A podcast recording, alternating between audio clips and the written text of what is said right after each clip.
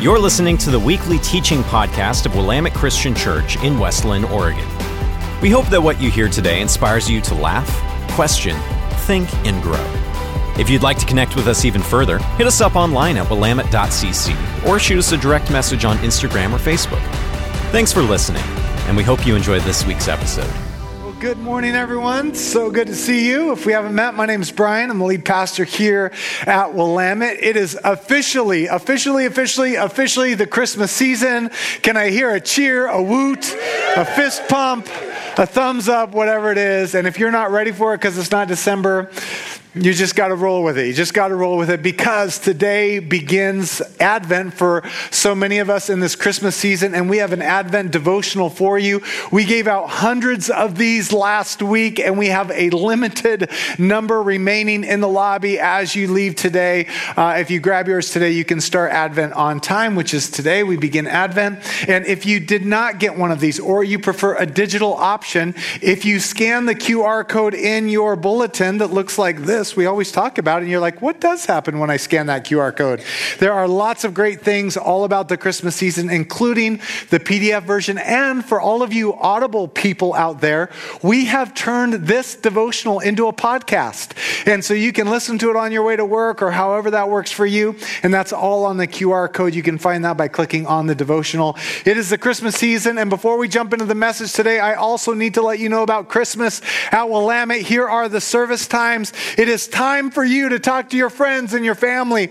Last year, we did one service on the 23rd and it was overflowing. So this year, we have two services on the 23rd at 4 p.m. and 6 p.m. And then on Saturday, December 24th, 2 p.m. and 4 p.m. We're really excited about that. So make sure that you know what time you're going. Invite your friends. It's going to be great. But before we get into all that, we are finishing up our series that we've been doing all month long, and we're calling it entrusted, as we've been looking at how it is as followers of Jesus, or if you're considering following Jesus, what does it mean to not just believe in God, but what does it mean to, to follow God, to live for God? What does it mean to participate in the goodness of God in the world in which we live? And so, all series long, we've been, we've been kicking off with kind of this theme here, and it's this everything we have has been entrusted to us by God and we are accountable for how and for who we leverage it. Everything that we have has been given to us by God. He gave us the breath in our lungs, He gave us the brain to think. He has given us everything. And,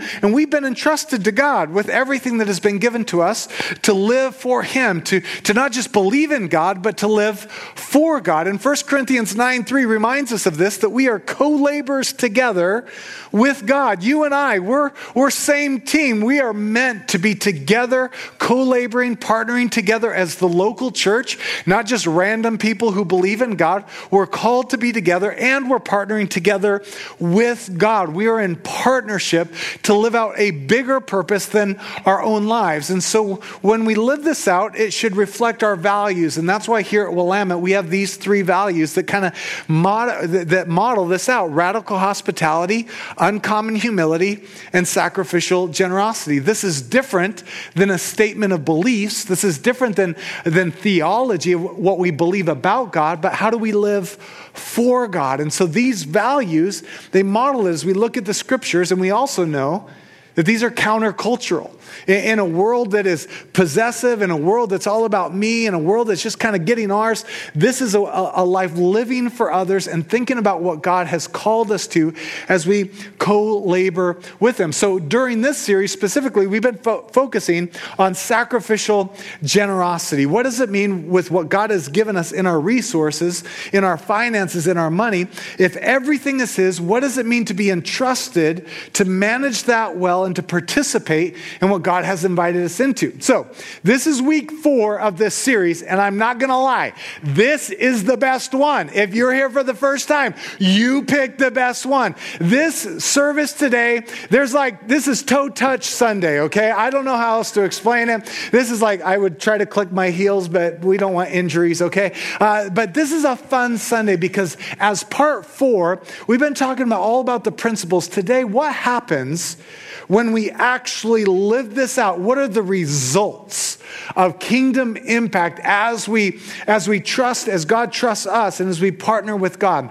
So this message is broken into two different parts. Okay, uh, the second part I'm going to tell you about the second part first, which is actually kind of backwards. But in other words, we're going to get to the second part, and I'm just going to tease it out right now. At the end of this message, we're going to talk about how God is working through Willamette and all the things that we support locally and globally, and all that God's doing as we partner together. I'm going to give a big announcement that if you were not at Vision Night, you don't know about. If you were at Vision Night, you do know about. And I'm going to share that big announcement. We're going to watch a video. It's going to be fantastic because it's something that we're going to do here at Willam. It's going to be awesome because we're partnering together. And then I'm going to share, and I do have a slide about this, about our, our Christmas giving, and that begins today. And this is a one time gift beyond our regular giving to support individuals and families in need during this holiday season. This is not year of end of year giving. This is a Christmas benevolence giving that our church does once a year, and we help people in need and we support organizations that are supporting people in need specifically during during the holiday season. And here's my hope that there would be 100% participation. That no matter what the amount is, because you're a part of this church or, or you're at least considering being a part of this church, that we would gather together to do something great during the holiday season, regardless of the amount, because 100% of this Christmas giving, 100% of it goes away. It doesn't stay with us, it doesn't help pay the light bill or anything like that. 100% of it goes uh, to those in need this holiday season. That's great. But that's the end of the message, you guys. That's, that's the second part. What we're going to start with is a phenomenal toe touch, right? Toe tap story in the book of Ezra. Okay, Ezra, there it is, Ezra chapter 3, verses 1 through 11. And I got to tell you that this was not the original plan. Every once in a while, we kind of have a plan for what the message is supposed to be. And I was reading uh, the book of Ezra kind of on my own a couple weeks ago, and this scripture just captivated my heart and it's still in line with everything that we had planned to do. And I love this story because as you hear this story, it is a celebration story, it is a fun holiday story of Thanksgiving and, and people rallying together. There's no real downside to this story, so sit back and enjoy because this is really good news, this whole story. But it goes so much with our own lives of coming to Jesus personally, but also corporately as a church, coming before God and partnering with what God is doing and celebrating together. The name Ezra, it's not just a book of the Bible. Ezra uh, was this, this man, and Ezra actually means, the, the word Ezra actually means helper. In other words, Ezra was co laboring with God. He was partnering with God, and God had entrusted Ezra to go back to a, a city that was completely broken down. Uh, Nehemiah and Ezra, this is kind of the same story. Ezra or Nehemiah rebuilt walls in Jerusalem that had been torn down during captivity. Ezra came to restore the house of God.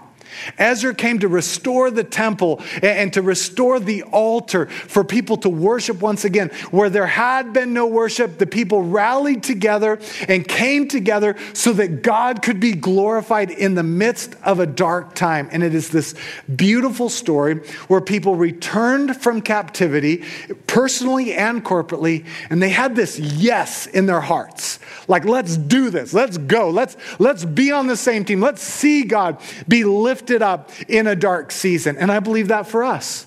I believe that personally, that, that for many of us, we know that we've been far from God and there's a yes in our heart to follow after Jesus. For, for us as a church, that we would say, you know what, during a, a rough season or a rough year, the last few years, let's be a church that rallies together and, and makes the name of God be glorified. Let's lift him up in this dark season so that we can live for God and honor God, not just believe in God, because God has entrusted us to partner together with Him to see His name be lifted up, to see people be restored and redeemed. So that's what this story is all about. Again, I hope, you know, the lights are bright, but I hope smiles are on your face right now because this is a good story. The whole story is good. So we're going to go through it verse by verse, beginning in verse one. And here is how it starts. It says this.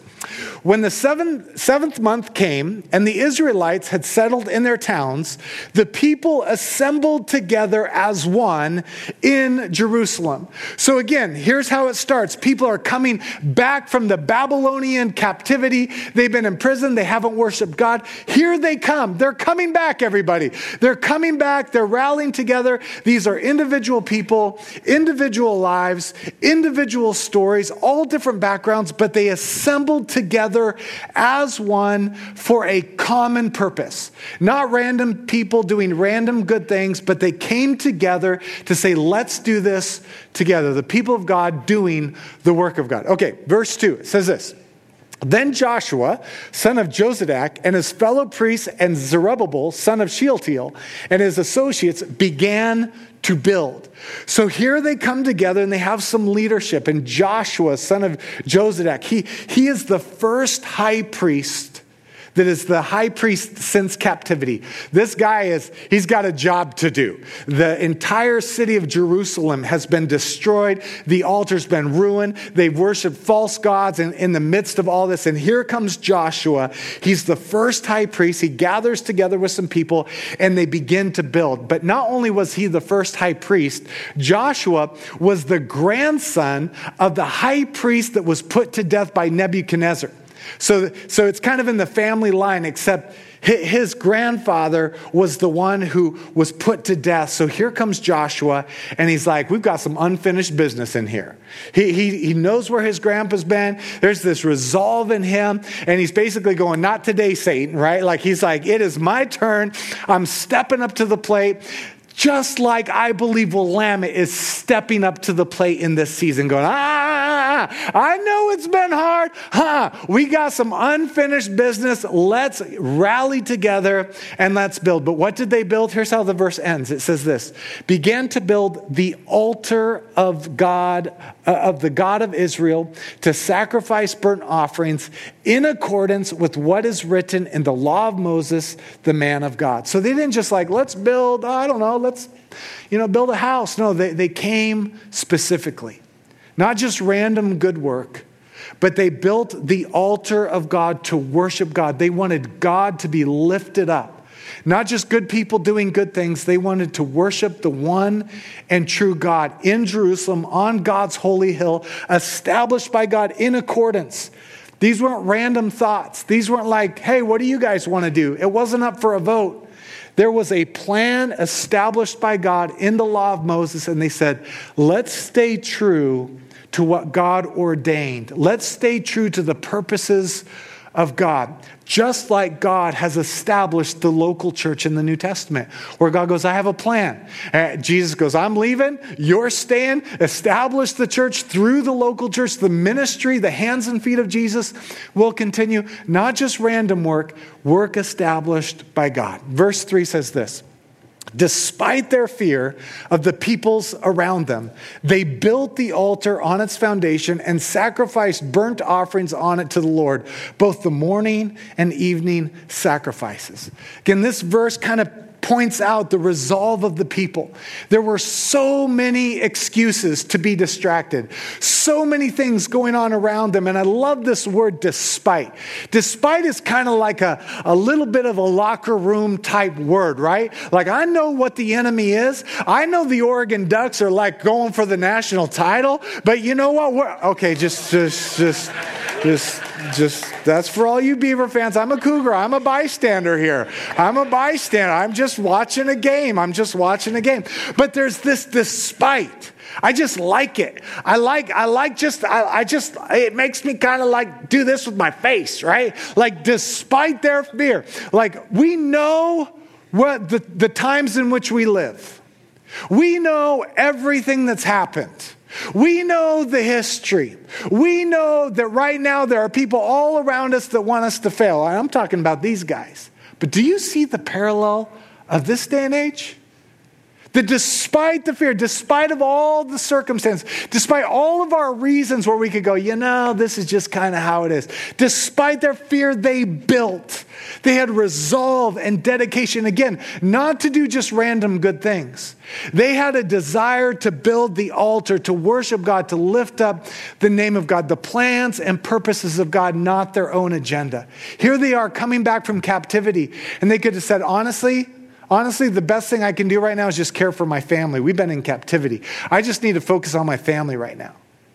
That wasn't the plans and purposes of God because when you focus on God, you get into the plans and purposes that God has for your family. There was an intentionality of the people as one for God's plans and purposes to prevail. Then in verse 4, it says this Then again, in accordance with what is written, they celebrated the festival of tabernacles with the required numbers of burnt offerings prescribed for each day. Again, they aren't making things up. They're not like, let's just do some stuff in accordance. They're following the scriptures with what is written. They celebrated worship and they're coming together. This was this big celebration, the festival of tabernacles. So much of God's plans and purposes for the church are to celebrate. Some of you know this, like from Saturday Saturday Night Live. Remember the like, need more cowbell, right? You know what I'm talking about? Need more cowbell? Like back when I was at Hope City, our other campus, I kind of came up with this phrase churches need more cowbell, right? Like, like there just needs to be more celebration. It's good news. Jesus is alive. We have been forgiven from our sin. We should have a little bit less of this and a whole lot more of this going on in the church. And it's what God prescribed. It's good news that God restores and redeems people. Can I get an amen from somebody in church? This is good stuff. God's like, this is my plan.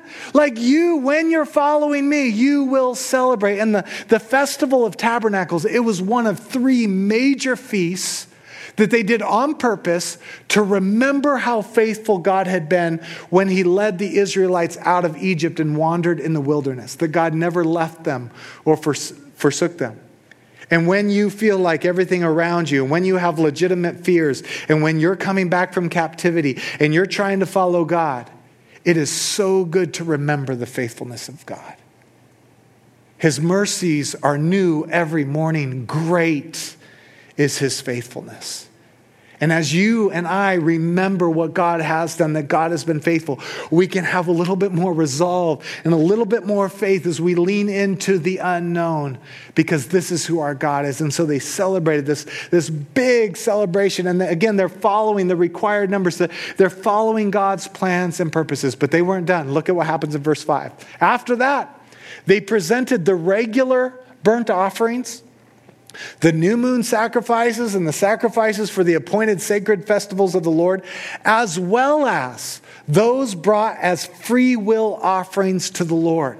So here's what this is all about. All this kind of stuff up here, they presented the regular burnt offerings. Again, there's a, a plan and purpose that God prescribed in the law for people to follow. He is showing people different from the rest of the world. We are the most generous people in the world. We live this way. We give, we celebrate, we live a way in a culture different from the rest of the world, prescribed by God. But then there was this thing also known as free will offerings. Free will offerings were completely voluntary. There was no rules, there was no prescription, there was nothing anybody had to do. This was a want to. And so, people, these people who had experienced captivity, who had tasted and seen that the Lord is good, rescuing them out of captivity, they didn't just do what was prescribed by God, they also brought their free will offerings and they gave above and beyond what they normally did because of the, the joy that was in their hearts. And so, this is kind of giving us a picture of what were these people like were they just following rules? Was, was this just kind of connect the dots and you have to jump through all these hoops? No, no, no, no, no. These people knew what it was like to be far from God. These people were rallying together as a unified people to restore what had been broken down with a faith believing that God was going to be lifted up. And they came and they did the festival, they celebrated, they gave, then they gave with their free will offering. then in verse 6 it says this On the first day of the seventh month, they began to offer burnt offerings to the Lord, even though the foundation of the Lord's temple had not yet been laid. So again, they're, they're, they're offering burnt offerings, even though there's still no temple. They came to restore the temple. There's no temple. All they have is an altar. That's all they have. And even though it's not done yet, even though there's no foundation, they're like, we're not waiting for everything to be accomplished before we start worshiping, before we start celebrating, before we start participating. Again, this is kind of like that word despite. This is the, the second phrase, even though. Even though we're not there yet, even though we still have a long road ahead of us, even though we would love to be farther along than we wish we were, even though we have good work to be done right now, we have good worship to be done, and God restores and God is attracted to worship and to sacrifice in the midst of a larger work that's been going on. And friends, can I just talk straight to you? Some of you may be waiting and hoping and kind of holding on for certain things to work out. But I'm telling you that the scriptures are very clear that if you draw near to God, He will draw near to you. And you might be a work in progress, and if you're not, like I don't, I can't relate to you because this guy is a massive work in progress. But in the midst of it, we are invited in our brokenness, in our unfinished businessness, to go before God and to say, God, I will worship you. I will live my life as an offering, like Matthew prayed earlier. All that we are is a worship to you, even in the midst of unfinished business. And I love what the late great British theologian, Pastor Alexander Maclaren, he, he wrote about this specific text. And this is what he said back in the 18th century. He said, There cannot be a temple without an altar, but there may be an altar without a temple. God meets us at the place of sacrifice, even though there be no house for his name. Let me explain this just a little bit. You see, there wasn't a temple yet, but there was an altar. And you cannot have a temple without an altar. But this scripture shows us, even though there wasn't a temple, as long as there's an altar, as long as someone is coming before God and worshiping God and giving their life to God, God will show up even if there be no house for his name. In other words, in the midst of unfinished business, God will show up. These people were getting a glimpse of what this, this church, if you will, the, this people of God were all about. Their hearts were passionate for the work of God. Despite the fears, even though there was still work to be done, their heart was like, we want to worship here and now according to the way God prescribed it for us. And then verse 7 gives us some detail. It says this then they gave money to the masons and the carpenters and gave food and drink and olive oil to the people of Sidon and Tyre so that they would bring cedar logs by sea from Lebanon to Joppa as authorized by Cyrus, king of Persia. So this, if you're, if you don't know, you're just reading through this, you're like, okay, so they built some stuff. Here's what you need to know. These cedar logs by, by sea from Lebanon, this is the scenario, is that they are rebuilding a temple that once was built by Solomon. If you've ever heard about about Solomon. He was the richest man in the world, wisest man in the world until he did some really bad things. But his, his building of the temple was one of magnificence, including cedar logs by sea from Lebanon. And here it's been completely destroyed. The Israelites have been taken to captivity from Babylon. Now they're back. There's nothing left. They have just pennies of resources compared to what Solomon had. Yet again, this reveals so much of their heart. They could never restore the temple the way it once was, but they were committed. That kind of motley group of people worshiping God with an altar and no temple, as they began to build, they were like, God, we're still going to give you our very best. Come on, somebody. They're like, you know what? Ooh, when I look in the mirror, I'm like, oh, Jesus, thank you for your grace and mercy. Ooh, I, I got so much work to be done. But in this state, God, I'm still going to give you my best. This reveals the heart of the people in the state of where they are and what they believed God to do. They still brought the very best for God. And then verses 8 and 9 give us even more detail. Here's what it says In the second month of the second year after the arrival at the house of God in Jerusalem, Zerubbabel, son of Shealtiel, Joshua, son of jo- Jozadak, and the rest of the people, the priests and the Levites, and all who had returned from the captivity to Jerusalem, began the work. They appointed Levites, 20 years old and older, to supervise the building of the house of the Lord. Verse 9 Joshua and his sons and brothers, and Kadmiel and his sons, descendants of Hodviah, the son of Henadad, and their, their sons and brothers, all Levites, joined together in supervising those working on the house of God. In other words, a lot of description here. Here's what we need to know everybody was in. This wasn't like this group of people or this group of people from 20 years and up. They were not like helping, they were supervising, building the temple, the house of the Lord. No one is just waiting around. Everyone's in. And then the final two verses, as we wrap up part one of this message, it gets to kind of the celebration. It's when they've already done the festival, they've already celebrated, but now the altar is built, they're building the temple, and then the party erupts when the temple is finally built. And here's what it says When the builders laid the foundation of the temple of the Lord, the priests in their vestments and with trumpets, and the Levites, the son of Asaph, with cymbals, took their places to praise the Lord as prescribed by David, king of Israel.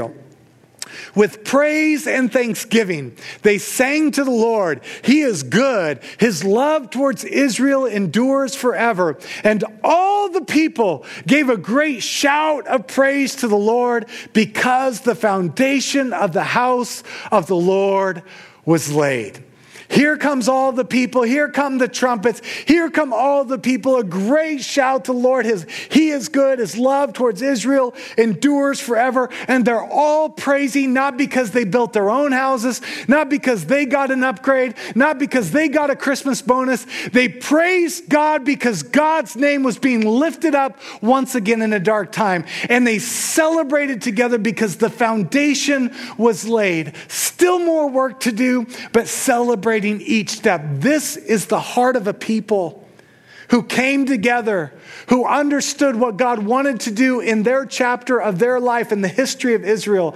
And they're like, we're all in. Let's do it. We got a lot of distractions. We got a lot of history. We got a lot in front of us. But nothing is going to keep us from experiencing the impact of what happens when a people decide to say yes to partnering with God with what He has entrusted to them.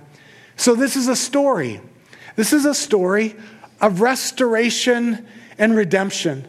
Redemption because people sinned. They got they decided not to follow God. Babylon came. They they took the people away from God when they were doing their own thing. It was a story of restoration of God saying, "I'm bringing you back." Some of you can quote Jeremiah 29 11. For I know the plans that I have for you, declares the Lord plans to prosper you, and not to harm you. That was about captivity. That plan, this is the plan of coming back from Jeremiah 29 11. He's restoring them.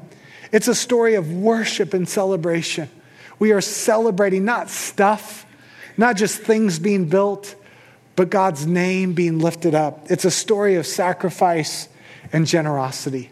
Of people saying, let's rally together as one for this good work. Not our own individual worlds, not our own individual kingdoms, let, us sacrifice those. Let's, let's put those to the side because we know if God is lifted up, there is going to be a blessing, not to make us rich, not, not to overwhelm us, but He invites us into this life that we were designed to live with God at the center. And they were generous, they didn't hold back, they came together. And the work that we see in this world in 2022, this was thousands and thousands of years ago, and there is so much to parallel between the two. That here we are as a people, and God has entrusted us with this chapter of our lives in the history of Willamette, in the history of the local church, in the history of the world.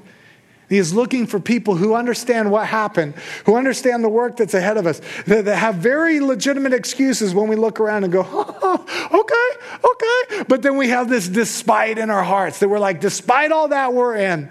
And even though the work is great in front of us, there's a, a yes in a heart because the circumstances are hard, but we are committed. And this is what I believe with all my heart. I can't express how appropriate this text is for our lives. I'm just reading this, just kind of, kind of just personal reading. And this, this portion of scripture just captivated my heart. And I, got, I said, God, I want, I want to be this kind of a person personally. I want to lead a church, be a part of a church, of a people that would have a yes in our heart for coming together, united, worshiping, giving, trusting, celebrating. Church needs more cowbell, that we would understand how good God is, and out of the goodness of God, we would respond.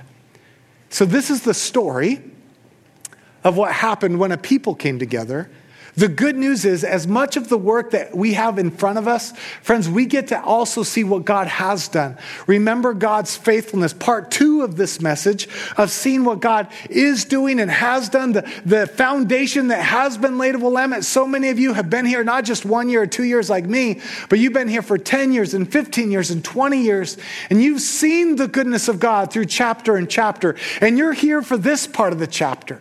And so the good news is, is that Willamette to this day has a history of not just, not just creating ministry for us, but allowing ministry to not just go to us, but through us. So I want to share with you where Willamette is currently doing ministry all around us beyond these four walls. For instance, we have what is known as local initiatives.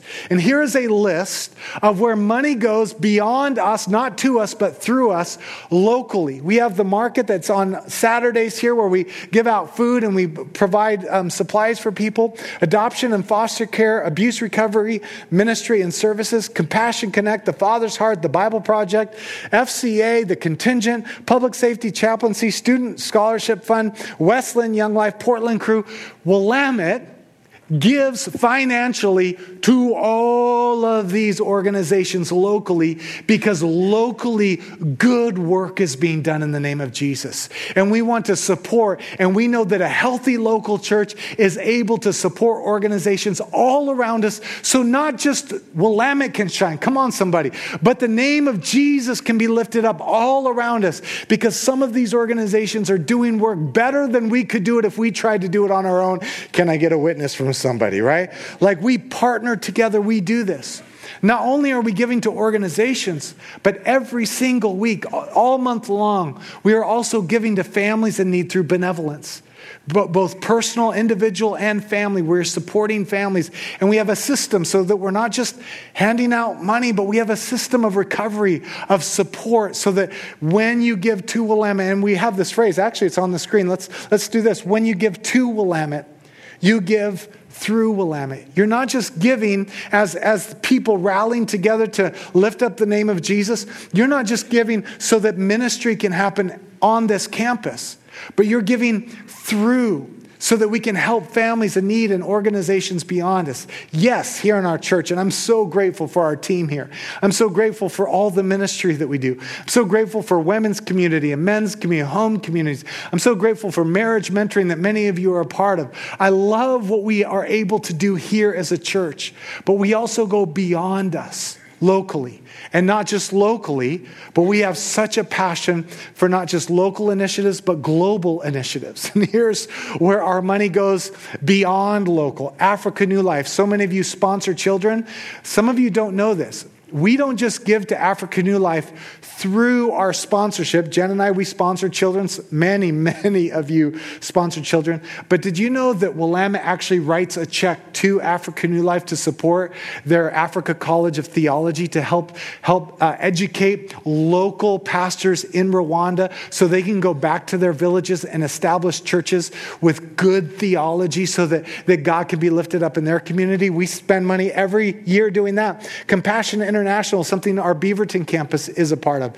New Generations is a beautiful ministry happening all around the world. And by the way, all of this is on our website with links, everybody, okay? But I just wanted you to see it on a screen.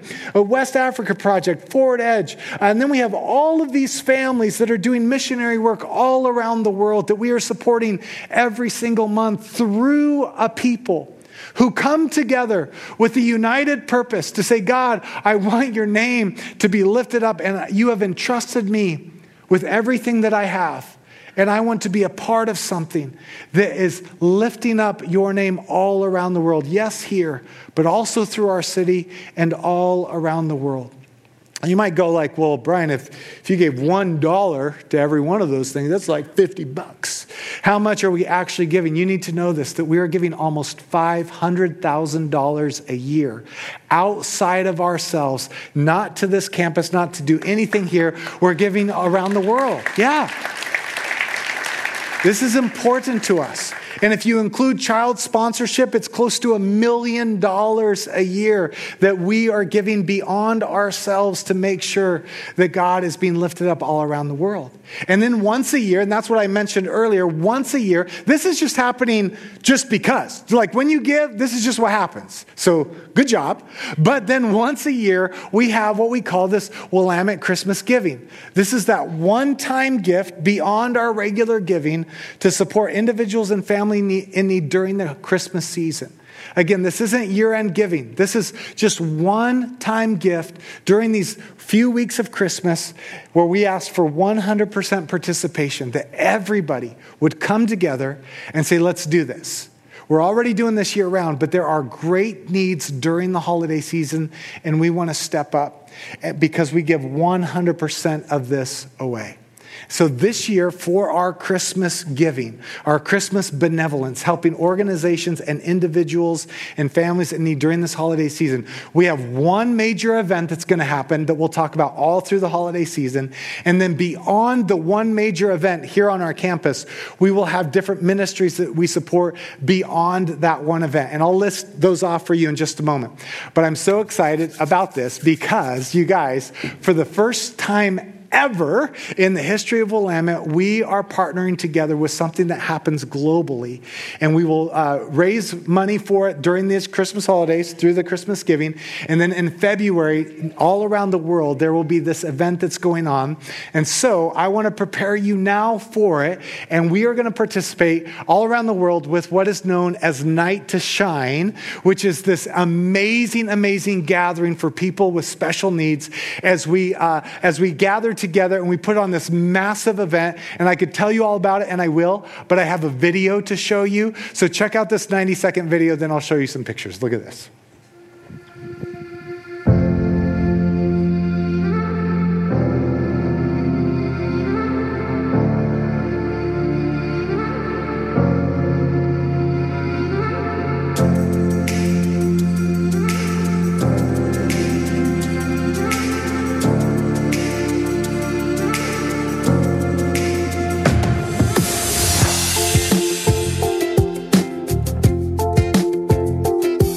Every heartland, farm town, fence post son.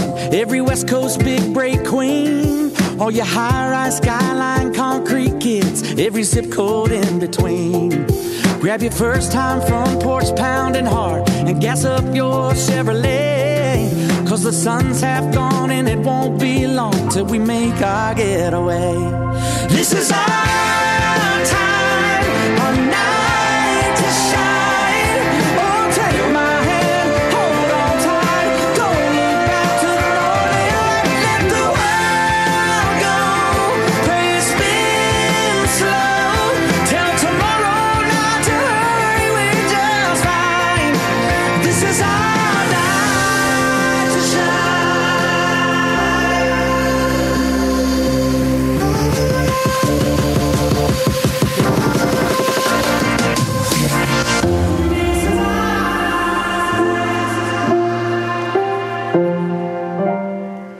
So, on February 10th here on this campus, I believe that uh, this building, this location was made for an event like this. We found out through many partnerships with uh, families and organizations uh, that support people with special needs that people with special needs and their families and relatives are one of the most unreached people groups in our city because of the difficulty it is for people to attend local churches. And because we have so many people in our church that are connected, uh, both personally and relationally. We have a Down syndrome camp that takes place on this campus during the summer. We have different events that go on d- throughout the year. That we are kind of wired and ready for this kind of an event to happen right here at this campus. So I want you to picture on February 10th, hundreds and hundreds and hundreds of people, red carpet, limousines coming up, an incredible picture of displaying the God's goodness and reminding people that they are kings and queens in the eyes of God. And we are going to love people. We're going to love people where there will be hair and makeup rooms. In fact, I already talked to my barber, and she's like, I'm in, and I'm bringing 20 of my friends with me. We are going to style up. We're going to put makeup on. It is going to be phenomenal, and it's going to be beautiful. It's going to be the ability to care for those who are sometimes unseen, sometimes under uh, underserved. And so we're going to come together, and it is going to be this beautiful event. So save the date. Save the date, February 10th, 2023. This is going to be incredible. But here's what you need to know: this this Willamette Christmas giving is going to more than just this event. In fact, we already received a grant to help pay for this. And so, as we gather funds, once this is funded, we are going to continue to help families in need throughout the holiday season. Here's our list of where the Christmas giving is going to. So, yes, Night to Shine. Also, Every Child Oregon, Father's Heart Street Ministry. Again, we'll continue to help individuals and families with benevolence. And then, First Image Pregnancy Resource Center. During this holiday season, this is the elevated area. This is what happens when people say yes. This is what happens in the book of Ezra as people come together and say, We want to be a part. We have so many different things to think about, but we want to follow Jesus. We want to do our part. We don't want to just believe in Jesus, we want to live for Jesus. We want to rally together, not just do random nice things, but God has brought together the local church to be the hands and the feet of Jesus, to let people know that there is good news that God is not far, but God is near to the brokenhearted. He is close to those whose spirits are crushed. So we've been entrusted with an emphasis on the trust. There is a trust. We're trusting God, and He's trusting us, and it's a partnership. So every week of this series, if you've been here, you've seen just kind of this biblical principle of give, save, live. We give first, we save second, we live off the rest. And how do we give? We give as priority. We make it planned. It's not just random, it's not sporadic. We give a percentage, it's a portion of our life. It's not just a tip here, a little bit there. This is who we are. This is prescribed by God. We're not making stuff up. Just like the people in the book of Ezra didn't make stuff up. They're like, how did God design us? What was his plans and purposes? How, are we to organize together? We want to follow that. And as we do, say, God, I'm a piece of work. I got so much more that you need to do in my life, but I'm not waiting around. I'm going to worship you in the here and now, and I'm going to trust you that you'll lead us every step of the way. And that's why, friends, we take communion every Sunday, because Christ came in the midst of our own exile while we were far from God. He came near and He restored us and redeemed us. If you think about the story of Ezra, is the story of us, right? It's a story of re- restoration and redemption, worship and celebration. It's a story of sacrifice and generosity. God redeems us. God restored us. Out of his great love for us, he was generous with us. His mercy is never ending. For God so loved the world that he gave. And so we take the elements of communion. We're reminded of the cross. We're reminded that Jesus has saved us. We literally taste and see that the Lord is good.